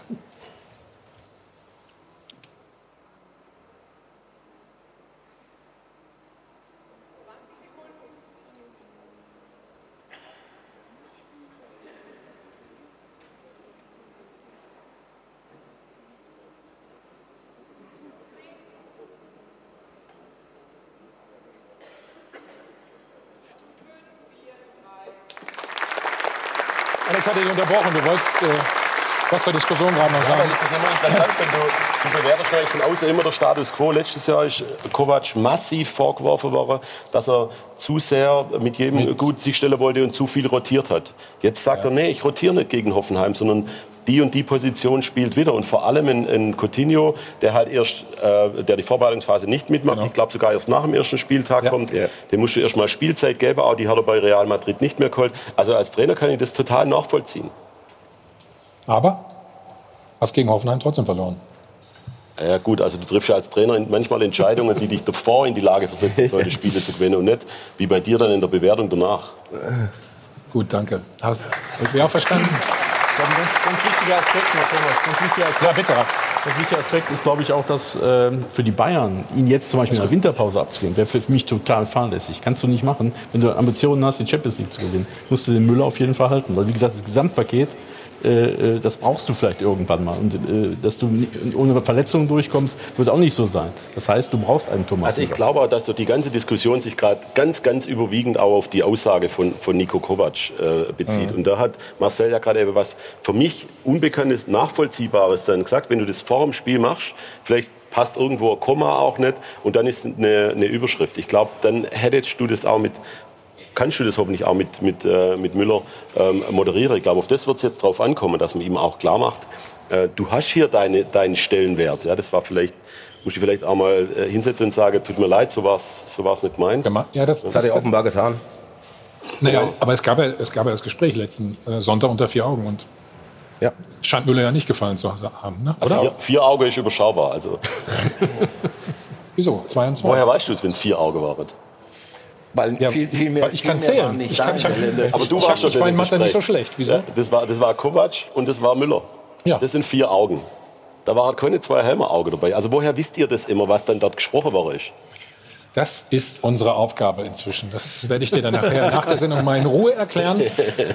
Karl-Heinz Rummenigge hat sich heute geäußert. Das wollen wir gleich noch besprechen und dann können wir noch mal konkretisieren. Wenn Müller denn wirklich gehen sollte, wo ist er denn vielleicht am besten aufgehoben? Wir sind nochmal zurück im Hilton Hotel am Münchner Flughafen beim Check 24 Doppelpass.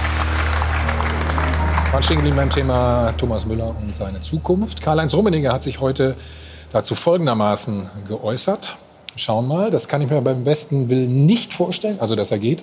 Das Verhältnis zwischen Thomas und dem FC Bayern ist total intakt. Es wird ein, er wird ein wichtiger Bestandteil unseres Clubs bleiben. Du lachst jetzt schon, ich lass Ja, doch mal zu Ende lesen. Weil es doch von, von erfrischender Offenheit ist. Er wird immer ein Bestandteil dieses Clubs sein. Ausrufezeichen, Ausrufezeichen und dann Absatz. Allerdings im Moment nicht der Mannschaft. Denn da spielt Coutinho. Wenn er, wenn er damit zufrieden ist, dass er auf, bis, auf, auf in sein, bis zum Lebensende eine große Figur beim FC Bayern sein wird, unterschreibt das jeder. Wenn er aber spielen möchte von der ersten Minute an, wird das im Moment nicht gehen. Du sagst, er soll nach Italien gehen, wenn er gehen will? Ich glaube, er wird da gut hinpassen. Ich denke, Milan, Inter Mailand. Da kann man ja auch bis 40 spielen mittlerweile. ich Ja, sagen. Das gibt's. Vom ja, Tempo ja. her, oder? Das Tempo ist ein bisschen geringer da, dann kann er das. Aber er ist ja immer noch schnell. Also er wird da schon den Unterschied machen, das glaube ich schon. Okay. Gut. Dann übernimm mal bitte. Unsere Fans glauben nicht an ein intaktes Verhältnis. Wir haben ja das Live-Voting gestellt und äh, eine große Mehrheit sagt, dass dieses Verhältnis nicht mehr zu kitten ist, nämlich ganze über 70 Prozent waren es, 68 Prozent jetzt momentan zum Abschluss dieses Live-Votings. Und ich muss auch sagen, meine Herren, Sie haben das äh, Phrasenschwein ein wenig verhungern lassen heute. Ich habe noch was dabei. Elke und Leo Mose aus Österreich haben gespendet. Vielen Dank. Check24 verdoppelt wie immer. Und, mhm, Dankeschön. Und der Hinweis, liebe Zuschauer, den äh, Doppelpass gibt es wie immer auch als Podcast. Es gab ein äh, ja, neues Mitglied in der Podcast-Familie. Lieber Fußball von Tobi Holtkamp, also gerne da auch mal reinhören. Und jetzt gibt es von uns auch noch was auf die Ohren, nämlich im Dopafon. Nabri, Havertz, Kimmich. Führen uns diese Spieler zum nächsten Titel, war die Frage der Woche. Das sind Ihre Antworten am Dopafon. Ich denke, die Jungen hätten eigentlich die besten Möglichkeiten, das Erbe von 2014 anzutreten, wenn, ja wenn, nicht an der Seite der Herr L stehen würde und sein Stab. Das ist eigentlich der Hemmschuh der ganzen Geschichte. Die austauschen und dann mit den junge Wilde das rocken, dann denke ich, wird das ein großer Erfolg. Also ich bin der Meinung, dass die jungen Spieler uns vorantreiben können. Es müssen auf jeden Fall noch weitere junge, hungrige Spieler nachfolgen und dann könnte es auch wieder klappen mit dem Titel. Ich bin da ganz zuversichtlich. Ich bin der Meinung, dass der eingeschlagene Weg von Jogi Löw genau der richtige ist mit den Talenten Gnabry, Kimmich, Havertz. Nur so kommt die Nationalmannschaft weiter und momentan sieht es ja ganz gut aus und ich denke, man ist jetzt auf dem richtigen Weg.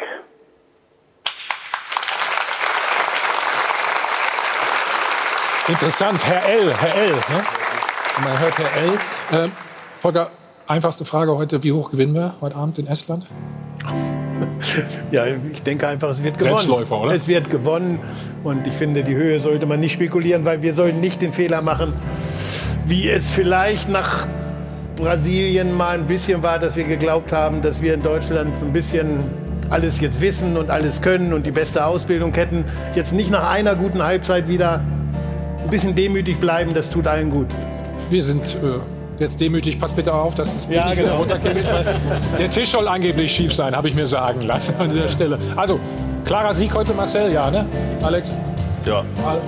Ja, 1-0. Auf jeden Fall zu 0. Ja, dann. Schön, dass ihr da wart. Hat viel Spaß gemacht. Jürgen, U19, ne? Nee, Viktoria Köln, machst du U19, gerade? Ja. Viel Erfolg. Sonntag. Alex, alles Gute. Vielen Dank fürs Zuschauen. Jetzt geht's weiter. Regionalliga Nord, das Derby Oldenburg gegen Jeddelo 2. Uli Pingel meldet sich. Also, viel Spaß.